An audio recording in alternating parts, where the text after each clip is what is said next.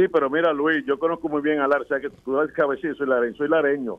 Eh, eso tiene alternativa. En Lara han pasado San Ciprián en 1867, digo, San Narciso en 67, San Ciriaco en 98, eh, en, en 28 San Felipe, etcétera, hasta María. Y esta zona va de, de- de- de lo alto a lo bajo.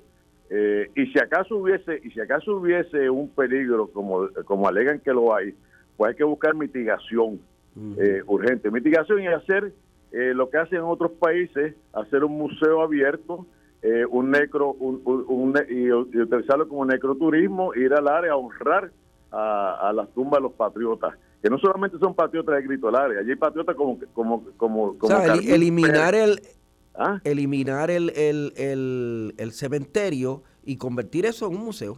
claro y hacer el cementerio en otro lado. Claro, como es la Recoleta allá en, en, en, en- en- en Argentina, en Buenos Aires, como hay tantos. En Europa hay, hay la ruta a los cementerios.